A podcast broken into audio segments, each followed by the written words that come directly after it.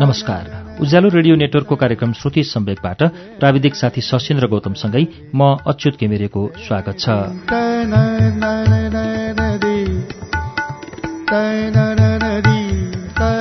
श्रुति सम्वेकको आजको श्रृङ्खलामा हामी प्रमोद प्याकुरेलको कथा संग्रह झुलिया कागत लिएर आइपुगेका छौं। यो संग्रहबाट हामीले केही साता अघि पनि कथाहरू सुनेका थियौं। आज यसैको संग्रहित केही कथाहरू वाचन गर्छौं। कथाकार प्रमोद प्याकुरेलको झुल्या कागतबाट हामीले सुरुमा वाचन गरेर सुनाउने कथाको शीर्षक छ ढाडे।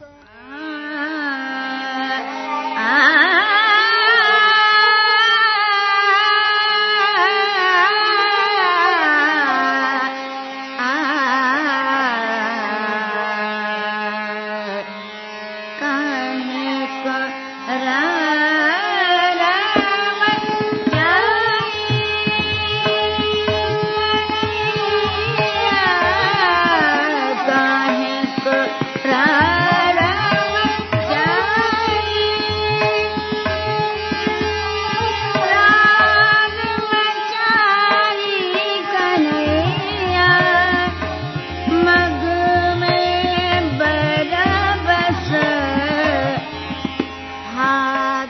निर्मला ठूलै तपस्यापछि सरकारी सेवामा प्रवेश गरेकी थिए।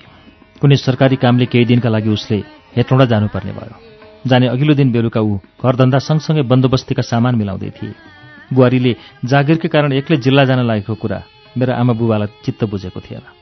हुन पनि म बेरोजगार नै भए पनि नपुग्दो केही थिएन। पैतृक सम्पत्ति प्रशस्तै थियो। घर भाडाले गर्जु टार्न यथेष्ट पुग्थ्यो। बुहारीका कमाइमा रमाउने कुल थिएन मेरो। म भित्र पनि एक किसिमको काँठे मानसिकता गाँजिएको थियो। आफ्नो जीवनमा के कुराको कमी देखी कुन्नी? ज्यानै फालेर पढी र जागिर खाई।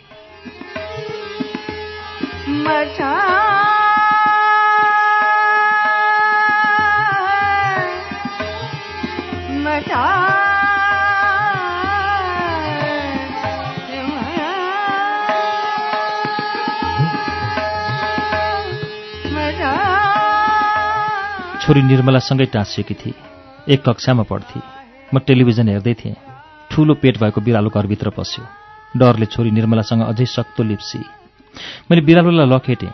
यसको ब्याउने बेला भयो। ठाउँ खोज्दै हिँड्या छ आमाले भन्नुभयो।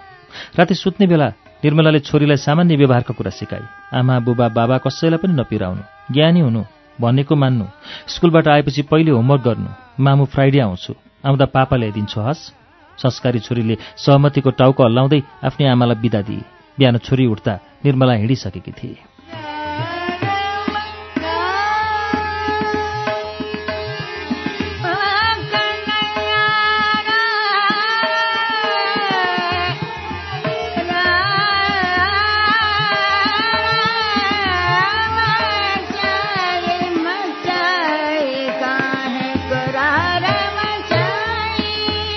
आँखा मिच्दै उठेकी छोरीले सोधी मामु गइसो बाबा मैले गरौँ मन बनाएर भने गई छोरीले स्कुल जानु अगाडिका आफ्ना सबै कर्म आफै सकाई बेला भएपछि खाना खान बसी लुगा लगाएर स्कुल गई। बेलुका टोलको चिया पसलबाट पेट खोलेर म फर्कँदा छोरी आफ्ना सबै कर्म सकाएर एक्लै पुतली खेल्दै थिए। त्यसअघि आफ्नै आमासँग टाँसिएर खेल्थे। घरभित्र पसेर मैले टेलिभिजन खोलेँ। पुतली खेलाइमा छोरीको एकाग्रता थिएन। ऊ कसैको आधार खोजिरहेकी थिए। मैले उसको भाव बुझेँ। छोरीलाई बोलाएँ। खुसी हुँदै आएर मसँग टाँसी। फेरि बिरालो देखा पर्यो। मैले लखेटेँ अब ढोका खुल्ला छोड्न भएन घरभित्रै ब्याउला बुबाले भन्नुभयो। आमा चाहिँ हिँडेको दुई दिन मात्र भएको थियो। पहिलो पटक आफ्नै आमासँग बिछोडिएकी छोरीको हुटुटी बढ्दो थियो। घरि बाहिर निस्किन्थे घरि भित्र पस्थे। सधैँ व्यवस्थित पाराले बोकी हिँड्ने पुतली पनि हातमा जबरजस्ती झुन्डिएको थियो। आमाप्रतिको छोरीको न्यास्रो पराकाष्ठामा पुगेको थियो।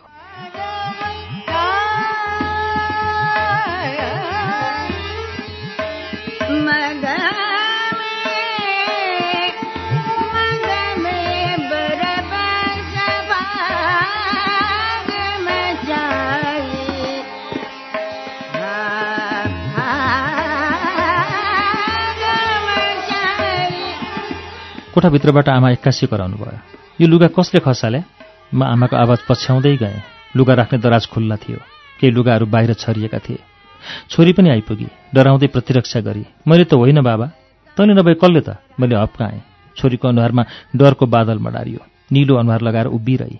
लौन नि बिरालो पो छ त आमाले भन्नुभयो। मैले मोबाइलमा बत्ती बालेर दराजभित्र प्रकाश छरेँ।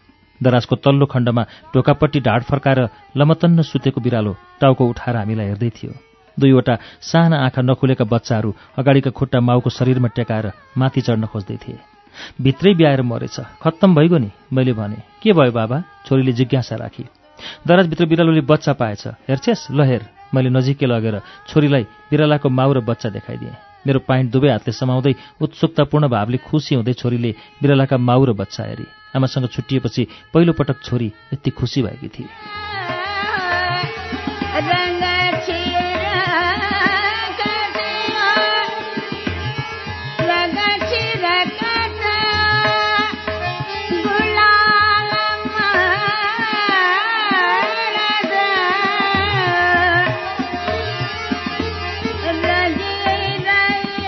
छोरीले बेला बेलामा उसकी आमालाई पिराउँथे। पप्पी पालौ न मामु। हुन्न। फोहोर गर्छ त्यसको रौँ झर्छ खानेकुरामा पर्छ। नभए खरायो पालौ न त खरायो त झनै हुन्न। त्यसको मुटु साह्रै कमजोर हुन्छ। बाटोमा टायर पड्किँदा बिजुलीको ट्रान्सफर्मर पड्किँदा पटक्का पड्काउँदा पनि तर्सेर मर्छ। उसो भए सुगा पालौ न छोरी कुनै न कुनै विकल्प अघि सारिरहन्थे। हात र शरीर केही न केही काममा व्यस्त गरिरहेकी आमा चाहिँ टारिरहन्थे। म सोफामा बसेर टेलिभिजन हेर्दै सुनिरहन्थेँ। त्यस्ता रहर छोरीमा मात्र होइन आमा चाहिँमा पनि थियो। वैवाहिक सम्बन्धका सुरुवाती दिनहरूमा यस्तै प्रस्ताव म लगायत आमा बुबासँग बारम्बार राखिरहन्थे। कसैले रहर पुरा गरिदिने छाँट नदेखाएपछि जबरजस्ती दबिएकी मात्र हो।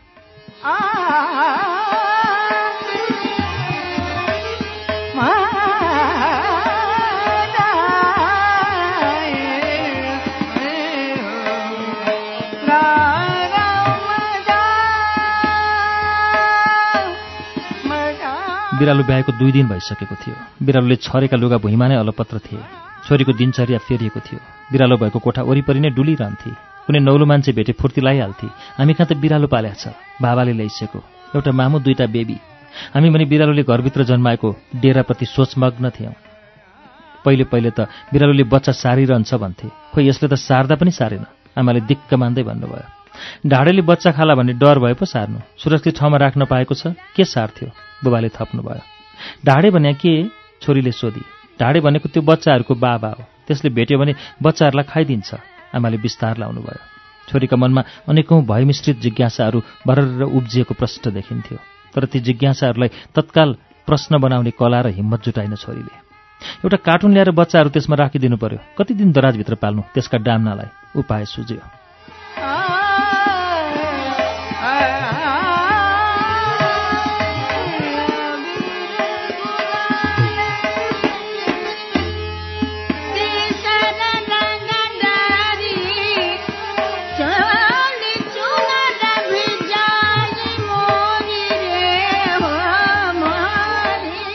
हामीले एउटा बोरा कार्टुनको पिँधमा ओछ्यायौँ र दराजकै छेउमा राख्यौँ। माउ आएर खोज्न गएको मौका छोपेर दुईवटै बच्चाहरू टिपेर कार्टुनभित्र राखिदियौँ। छोरी सबै गतिविधिहरू चुपचाप हेरिरहेकी थिए। एकछिनमा माउ आएर सरासरी दराजभित्र गयो। बच्चा नदेखेपछि एकछिन न्याउ न्याउ गर्दै यताउति डुल्यो र कार्टुनभित्रका आफ्ना मुटुका दुई टुक्रा फेला पार्यो। फेरि एकैछिनमा निस्केको बिरालो निकै बेरसम्म हरायो। ढिला गरी फर्केको बिरालोले आफ्नो मुखले बच्चाहरूका घाँटीमा समातेर झुन्ड्याउँदै एक एक गरेर अन्तै कतै सार्यो। हामीले सन्तोषको सास फेर्यौँ। आफूलाई प्रिय लागेको वस्तु गुमाउनु पर्दा छोरी भने रुन मात्र सकिन। सायद उसकी आत्मीय आमासँगै भएकी भए रोइसक्थे। रुने साहस समेत जुटाउन नसकेर निरीह उभिरही।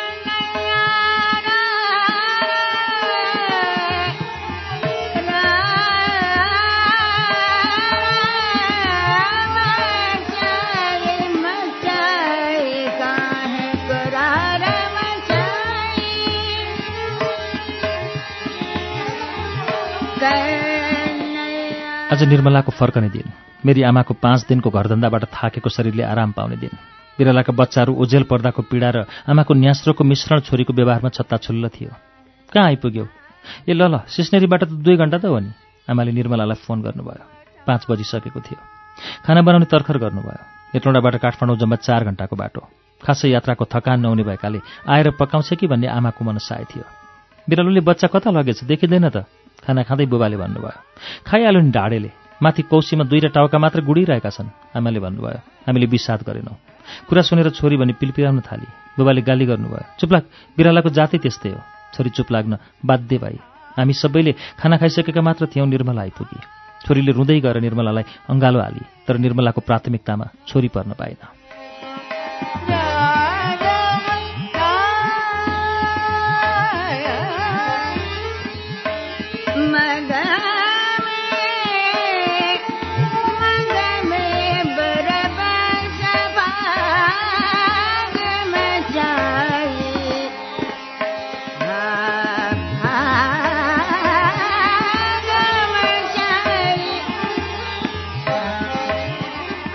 बाटो धेरै नै बिग्रेको रहेछ। छ घन्टा लाग्यो। ढिला भयो। निर्मलाले डराई डराई स्पष्टीकरण दिँदै सबैलाई पालै पालो डोकिदिए हामीले खासै प्रतिक्रिया जनाएनौँ। आमा बुबा आफ्नो कोठाभित्र पस्नुभयो। म हातमा मोबाइल खेलाउन थालेँ। डाइनिङ टेबलबाट जुठा भाँडा उठाउँदै गरेकी निर्मलालाई छोरीको कुरा लगाई। थाहा छ मामु बिरालोको बेबीहरूलाई ढाडेले पकाएर खायो नि। बाबाहरूले दराजबाट निकालिदिएर त हो नि। कुरा नसकिँदै डाँको छोडी। निर्मलाले छोरीलाई केही भनिन। सुमसुमाई मात्र। व्रत हुन्छेस्? मैले छोरीको झाँको झार्न खोजेँ तर निर्मलाको भरोसा पाउने आशाले छोरी मैतिर आइलागी रुँदै भनी हो त के? बाबाकी मिस्टेक त हो नि? बाबाले नै किट्टीलाई दराजबाट बाहिर निकालिसकेको त हो नि?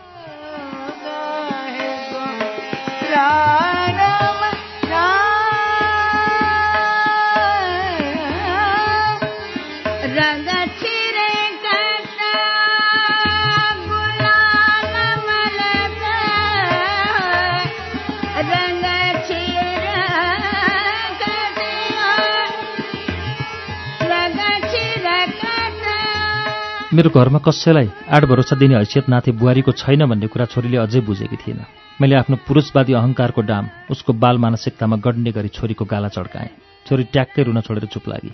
दौडिँदै गएर निर्मलालाई अङ्गालोमा कस्तै भक्कानेर रोए। सायद उसले बुझेकी थिए छोरीको सवालमा प्रत्येक बाबु ढाडे हो जोगिएर बसेकै राम्रो। आमा चाहिँ बिरालोले खसालेका लुगाहरू दराजमा मिलाउँदै थिए। म राति अबेर कतिखेर निधाएँ त्यो त थाहा भएन तर ननिदाउँदासम्म छोरीको घुक्का घुक्का मेरो कानमा ठोक्किँदै थियो। त्यस दिनपछि मेरी छोरीले मसँग अनौपचारिक सम्वाद गर्ने दुस्साहस आजसम्म गरेकी छैन। मैले आफूलाई साँच्चैको ढाडै सिद्ध गरेँ।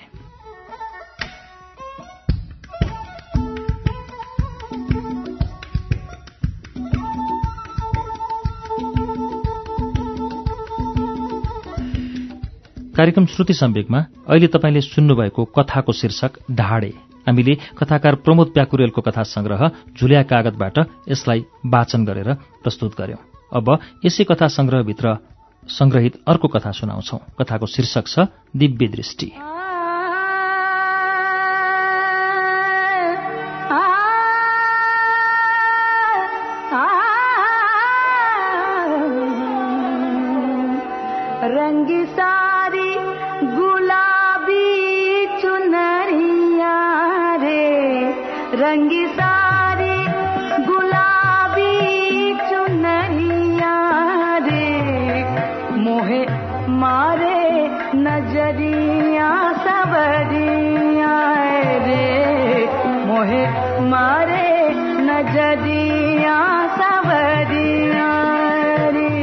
चौबिस घण्टामा अठार घण्टा इन्टरनेटमै भेटिन्छ विकास।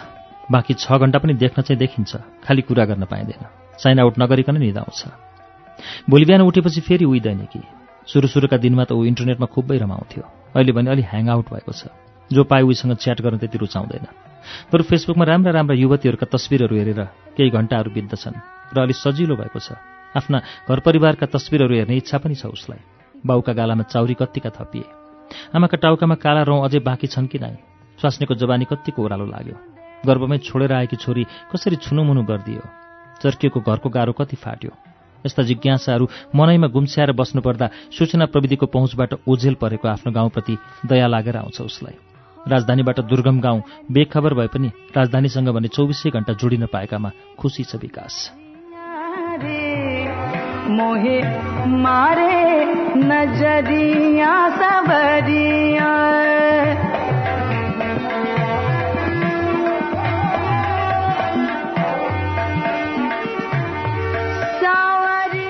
उक्त खुसीमा सात दिन आइपुगेकी छ काठमाडौँकी एक यौवना। विकासले आफूलाई अमेरिकाको टेक्सासमा अध्ययनरत अविवाहित विद्यार्थी भनेर ढाँटेको छ। यौवना एक दिन विकासको बुई चढेर स्वप्न नगरी अमेरिकाको ढोका उगार्ने गुरु योजना कोर्दैछ। नत्र बोख्याचा जस्तो अनुहार लिएर आफू इजरायलको जेरुसलेममा ओल्ड केयर गिभरका रूपमा कार्यरत भएको कुरा बताएको भए उनीहरूको अनलाइन प्रेम यति बेग्न झाङ्गिने पक्कै थिएन। जीवनको उत्तरार्धमा पुगेकी एक रोगी वृद्धाको रेखदेखको जिम्मा लिएर बसेको छ विकास जेरुसलेममा। काम गर्ने प्रशस्तै छन्। आफूले खाएको जुठो भाँडा समेत उचाल्नु पर्दैन।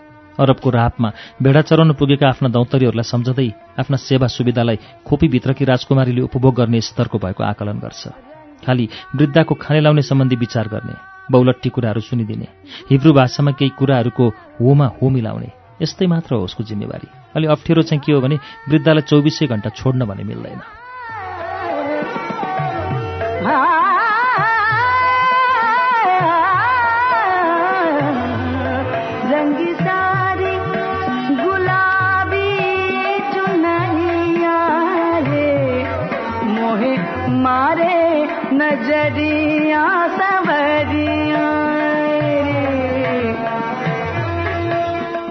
कामको त्यही प्रकृतिका कारण तीन वर्ष अघिदेखि पाकेको तलब आजसम्म थापेको छैन।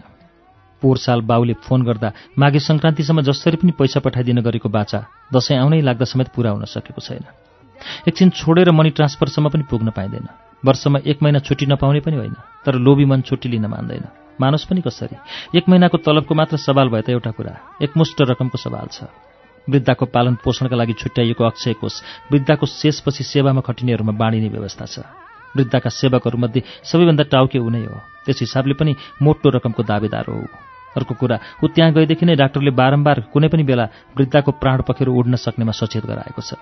आफू छुट्टीमा आएको बेला बुढी खुस्की भने त बर्बाद हुन्छ। बो घर फर्कने कल्पना समेत गर्न सक्दैन विकास। त्यसैले धनञ्जय वायुले बुढीलाई नछोडेसम्म त्यस घरको दैलो ननाग्ने प्रयासमा छ।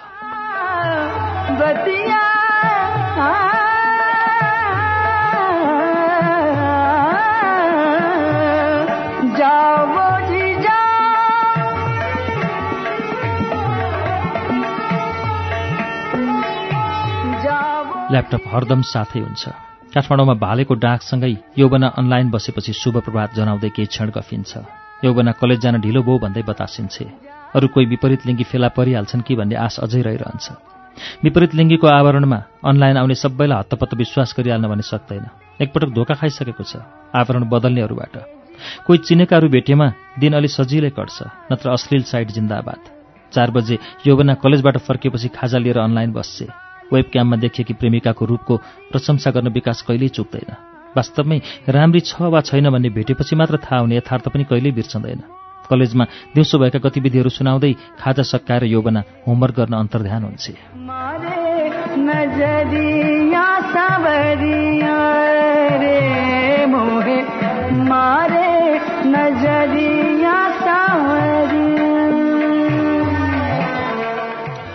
यसबीचमा घरकी व्याइतेलाई पनि सम्झन्छ।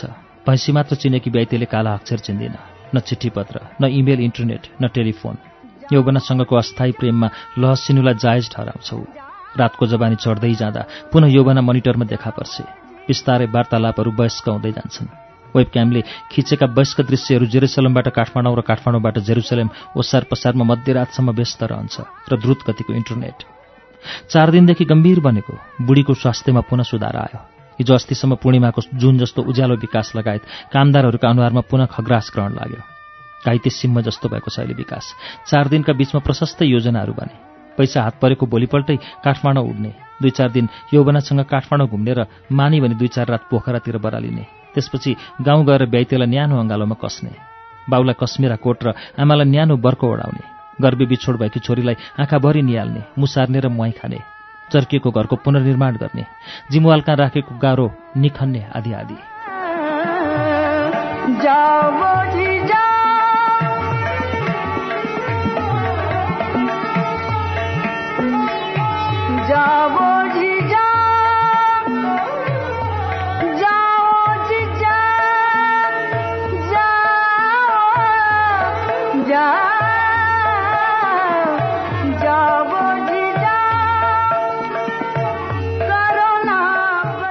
रातभरि रुँग्यो रुग्यो बुढी जिउँदै। बुढी फेरि ट्याउँ ट्याउँ बोल्न थालिसकी। अब दुई चार महिना आश नगरे हुन्छ। आखिर तीन वर्षदेखिको अनुभवले त्यही भन्छ। न खानामा बिसाल्नु न घाँटी अठ्याउनु। त्यस्तो गर्न मानवताको नाताले पनि नदिने। भाउन्न होला जस्तो भयो विकासलाई। तनावका बेलाको औषधि उही एउटा हो जानेको। त्यही औषधिको पनि अनुमति छैन त्यस घरमा। तैपनि खाने मुखलाई के के भने जस्तो? व्यथा सबै कामदारको एउटै हो। जसरी तसरी सबैले लुकीछिपी दुई चार घुड्को लगाए। गोप्य रूपमै भए पनि सबैको शरीरले रनक्क रन्कने मौका पायो।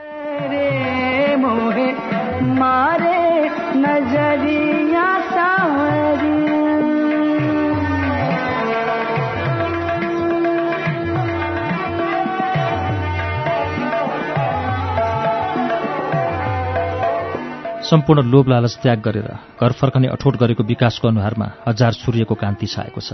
आखिर एक छाक खाने व्यवस्था छँदैछ। तीन वर्षको कमाई करिब तीस लाख रुपियाँ मुठीमै छ। के अर्काको मृत्युको कामना गरेर बस्नु? जसको नुन खाए उसैको मृत्युको कामना गर्नु नेपालीको स्वाभिमानले दिँदैन। वृद्ध अझै बाँचुन् अझै सय वर्ष बाँचुन्। दर्जनौं विकासहरूले अझै वृद्धाको सेवा गरेर करोडौं कमाउने मौका पाउन्। नेपाली प्रवृत्ति फल खाने हो बोटै खाने होइन। दिव्य दृष्टि प्राप्त भए चाहिँ लागिरहेछ विकासलाई।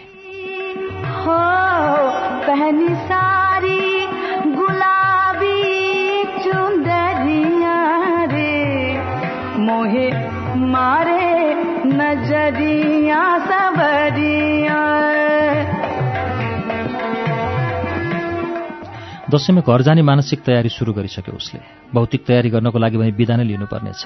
यौवनालाई फकाउँदैछ पोखरा घुम्न जानका लागि। सायद पग्लन छे।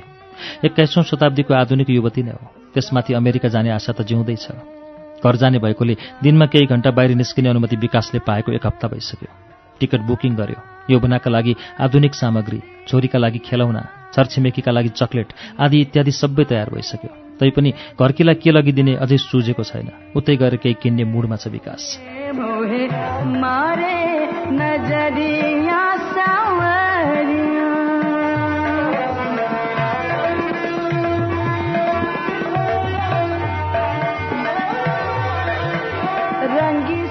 सबै तयारी पूरा भयो। भोलिको फ्लाइट छ। विकास लगेजहरू टनाटन कस्दैछ एक सहयोगीलाई साथ लिएर। मनमा रौनक छाएको छ। मातृभूमिको न्यानो स्पर्श पाउने लालसाले। अचानक कामदारहरू हल्ला गर्न थाले कि बुढीको स्वास्थ्य फेरि बिग्रियो। डाक्टर भेन्टिलेटरको बन्दोबस्ती गर्दैछ। विकासलाई प्राप्त दिव्य दृष्टि पुनः खोसियो। दसैँ त अर्को साल फेरि आइहाल्छ नि। न बुढी मरिहाल्छे। अहिले समय त कुर्नै पर्छ। अहिले विकास यौवनाको नखरालाई शान्त पार्ने प्रयासमा छ। बेबी मेरो पासपोर्ट लगायत सबै डकुमेन्टहरू आयो। कुरा बुझ न। दुई चार महिना लाग्छ मलाई आउन। त्यसपछि तिम्रो पनि भिसा ट्राई गरौँला नि।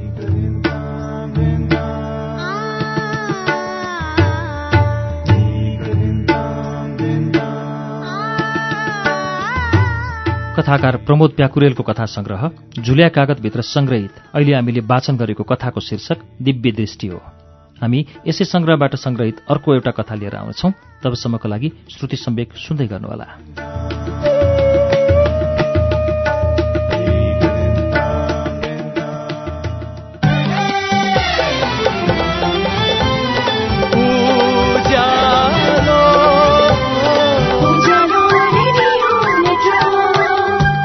सीधा कुरा प्रश्न विचार। Ujyaalo radio network.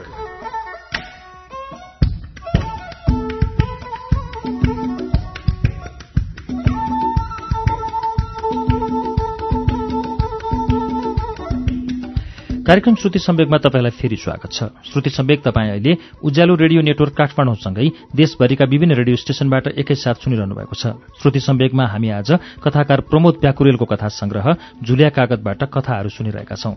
अब हामीले सुन्ने कथाको शीर्षक छ कालो चिया।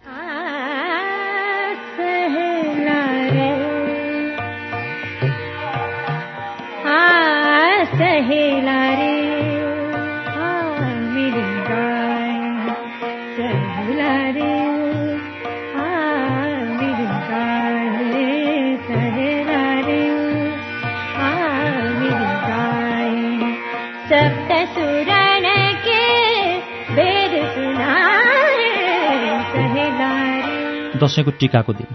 धेरै ठाउँ र टाढा टिका लगाउन जानुपर्ने कतिपयका घरमा निधार र कान सुशोभित भइसकेका थिए। अलि फुर्सदिलाका घरमा सायद कुरिँदै थियो। अँ टिभीले त एघार पचपन्न भने हो बुबाले एघार पैँतिस भनिस्या छ हामी त बुवाले निकालिसके सायदमा लाउँछौँ। वसुदा एउटा हातले कानमा अड्याएको मोबाइलमा बोल्दै थिइन्। अर्को हातमा कालो चियाको कप बोकेर भित्र पसिन्। अघिपछि यति बेलासम्म दामोदर उठिसक्थे। एट्याच्ड बाथरुम छिरेर दिशा पिसाब गर्ने हातमुख धुने र दाँत माझ्ने काम भइसक्थ्यो। भित्तामा अडेस लागेर पलङमा बसिरहेका हुन्थे। तर आज अस्वाभाविक पाराले सुति नै रहेका थिए। टोकाबाट छिर्दा छिर्दै बोलाइन् वसुदाले आज उठ्न सकिसेन बुबा धेरै नै गाह्रो भयो कि के हो?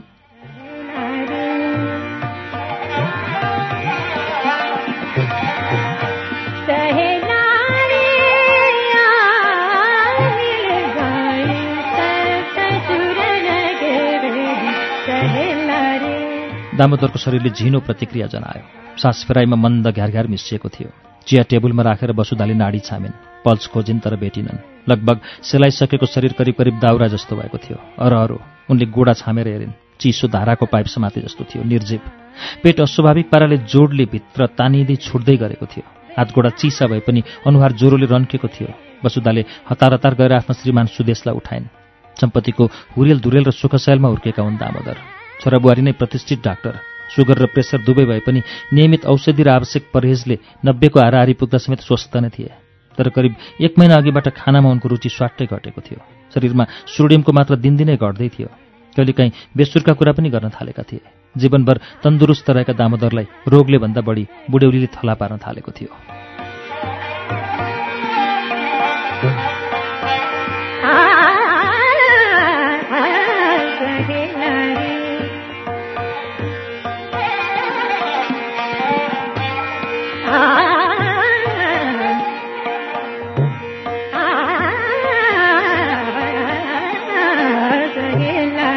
दामोदरलाई सिद्ध ज्योतिषीका रूपमा चिन्छ उनको जगतले। उनले भनेका धेरै कुरा मिलेका छन्। त्यसैले थोरै नमिलेका कुरामा आँखा चिम्लिदिन्छन् उनका घरमा चिना बनाउने विवाहका लागि केटाकेटीका कुण्डली भिडाउने विदेश यात्राको साइज जुराउने व्यापारका फाप र अफाप हेर्ने आदि इत्यादिहरूका भिड सधैँ जम्मा हुन्छन्। कतिपय बच्चा जन्मिनुभन्दा अगाडि आउँछन्। प्राय सिजेरियन अपरेसन गरेर बच्चा जन्माउनेहरू। सबैको ध्याउन्न आफ्नो सन्तान राजयोग लिएर जन्मियोस् भन्ने। आखिर अपरेसन नै गर्ने हो। डाक्टरले भनेको समयमा बच्चा निकालिहाल्छ। दुई चार दिन अगाडि पछाडि गर्नु ठूलो कुरा भएन। सायद राम्रो हुनु पर्यो जन्मिने बच्चा हरेक क्षेत्रमा अब्बल हुनु पर्यो बस। नजिकै राम्रा सायद फेला नपरे पनि नराम्रा समय त जसरी पनि छल्नै पर्छ। अझ मूल त पर्नै भएन। आफ्नो सन्तान मूल्या भएको हेर्ने चाहना कसैको हुँदैन। बिहे गर्नु अगाडि केटाकेटीका चिना जुराउन आउनेहरूको अर्कै ध्याउन्न सन्तानको वैवाहिक जीवन सुखद भएको हेर्ने। तर दामोदरले बच्चा जन्माउने र चिना बनाउनेलाई जति सन्तुष्ट विवाह जुराउन आउनेहरूलाई कहिल्यै बनाउन सकेनन्। प्राय गुनासाहरू सुनिरहन्थ्यो। सबै राम्रै हुँदा भाग्य बलियो रहेछ बाबै भन्नेहरू नराम्रो हुँदा चाहिँ दामोदर पण्डितले जुराएका हुन् खै के हेरे कुन्नी भन्थे।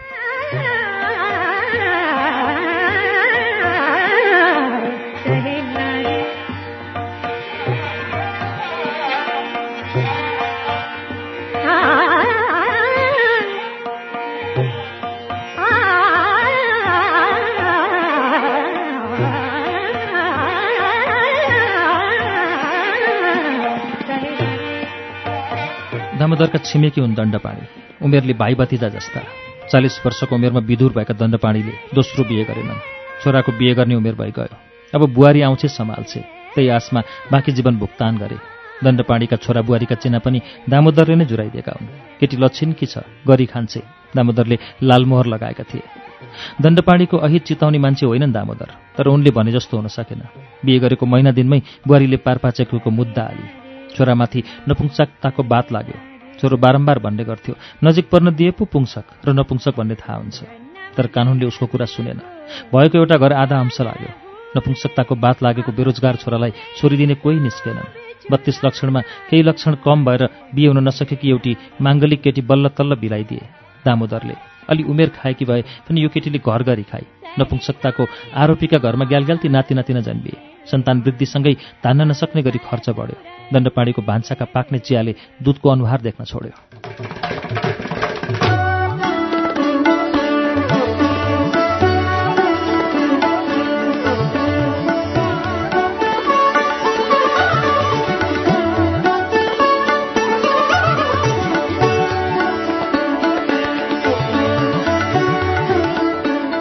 अचल माथिल्लो तलामा दण्डपाडीको बथान बस्छ। बीचकोमा केही दिनकी बुहारी र उनको पूर्व प्रेमीको लिभिङ टुगेदर आम्दानीको एकमात्र स्रोत छिँडीका तीन कोठाबाट आएको भाडा दुई भाग लाग्छ। दुध चियाका अम्मली दण्डपाडीलाई कालो चिया सम्झँदै भाउन्न हुन्छ। दुध चिया पेटमा परेको दिन भने उनको शरीर चङ्गा रहन्छ।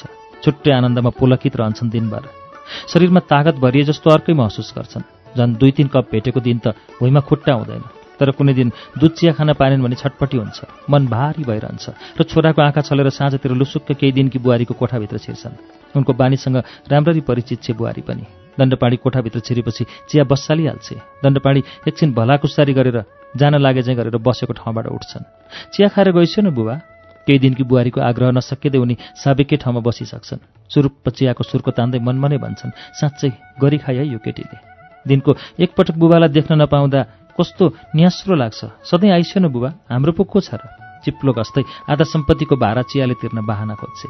चियाको अमलले त्यो दैलो धाउनुपर्ने लाचारीप्रति दण्डपाडी आफै पनि खिन्न छन् तर अर्को उपाय देख्दैनन्।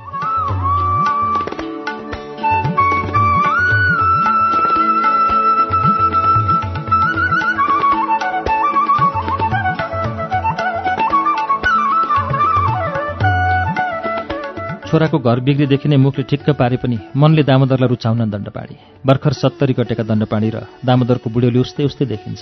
तर दामोदर थला परेपछि दिनको एकपटक पुग्न थालेका छन्। दामोदरका छोरा बुहारी आफू दुचिया कहिल्यै खाँदैन तर दण्डपाडीलाई बाक्लो दुचिया खुवाउँछन्। मन जति अमिलो भए पनि आफ्नो तलतल मेटिने भएकोले उनी बारम्बार त्यहाँ पुग्छन् अचेल।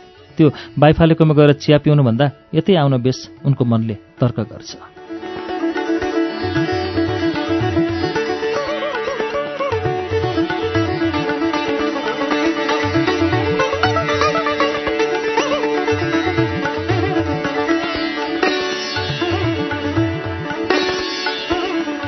सुदेशले भाइलाई र वसुदाले आफ्ना बहिनीलाई फोन गरे। आधा घन्टामा दुवै आइपुगे। प्रेसर साठी बाई चालिस सुगर मात्र चालिस। मुटुले अत्यन्त सुस्त गतिमा रगत पम्प गरिरहेको छ। ब्रेनमा अक्सिजन पुग्न नसकेको जस्तो लाग्छ। यसले गर्दा अन्य अङ्गहरूले काम गर्न छोड्न सक्छन्। वसुधा र सुदेशले निष्कर्ष सुनाए। मल्टिअर्ग्यान फेलियरको लक्षण छ। थप परीक्षणको लागि त अस्पताल नै लैजानुपर्छ। अर्धचेतनामा रहेका दामोदरले नकारात्मक मुन्टो हल्लाए। उनी बारम्बार भन्ने गर्थे मेरो परत्र नबिगार्नु सके ब्रह्मनालमा नसके घरैको तुलसी मठमा मेरो प्राण जाओस्। मर्ने बेला अस्पताल लगेर मलाई अगति नपार्नु। एकछिन सबै स्तब्ध भने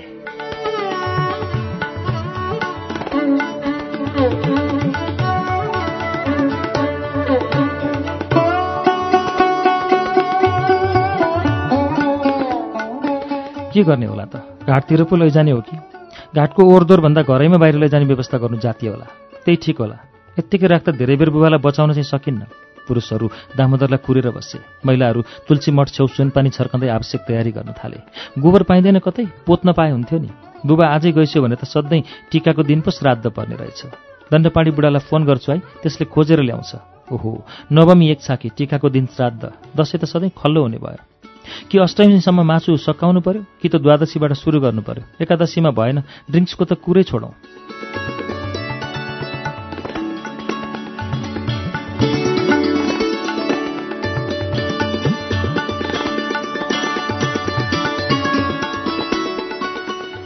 महिलाहरूले आपसमा मुखामुख गरे। वसुधा भित्र पसिन् र सुदेशलाई बाहिर आउने सङ्केत गरिन्। समस्या सुनाए। सुदेश गएर भाइ र साडु भाइलाई बोलाए। समस्याको गाम्भीर्यता सबैजना गाँचिए सजिलो त कोजागत पूर्णेको दिन श्राद्ध पर्नेला हुने रहेछ। हो त दसैँको चटारो पनि सकिने बिदाको दिन पनि पर्ने। बुबाले कतिको जन्मले साइत मिलाइस्यो? आफ्नै मर्ने साइत चाहिँ छैठीमा भावीले लेख्दै नि त साइत मान्छेले थाहा नपाउने गरी। बुबालाई अस्पताल लैजाउँ सके केही सुधार्नै होला नभए भेन्टिलेटरमा राखौँ। पूर्णेको दिन बरु पम्प गर्दै ब्रह्मनालमा पुर्याउला। आखिर बुबाको अन्तिम इच्छा पनि ब्रह्मनालमै प्राण त्याग गर्ने त हो नि। पछि बाउको श्राद्धको दिन लुकी लुकी रक्सी र मासु खानुभन्दा त अहिले नै विचार गरेको राम्रो। कृत्रिम श्वास प्रश्वास गराएर भए पनि बुबालाई पूर्णेसम्म टिकाउनै पर्यो। सबैको अनुहार तेजिलो भयो।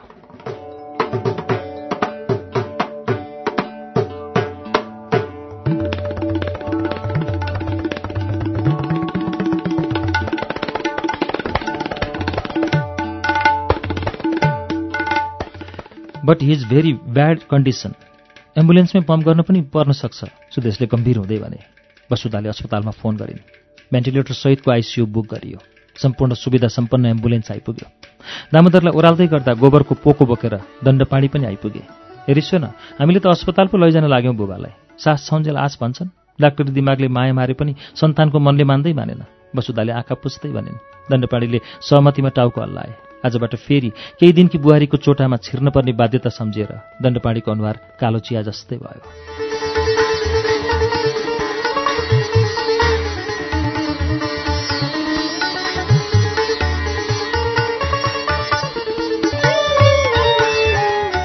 श्रुति सम्वेकमा अहिले हामीले सुनेको कथाको शीर्षक कालो चिया।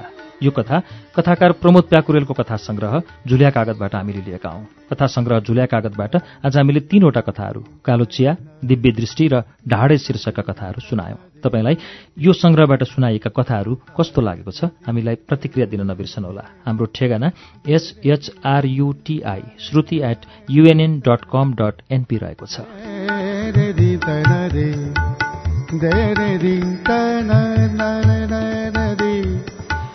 हवस् त। प्रमोद प्याकुरेलको कथा संग्रह झुलिया कागतबाट वाचन गरिएका यी कथाहरूसँगै अब आजको लागि श्रुति सम्वेक सकिन्छ।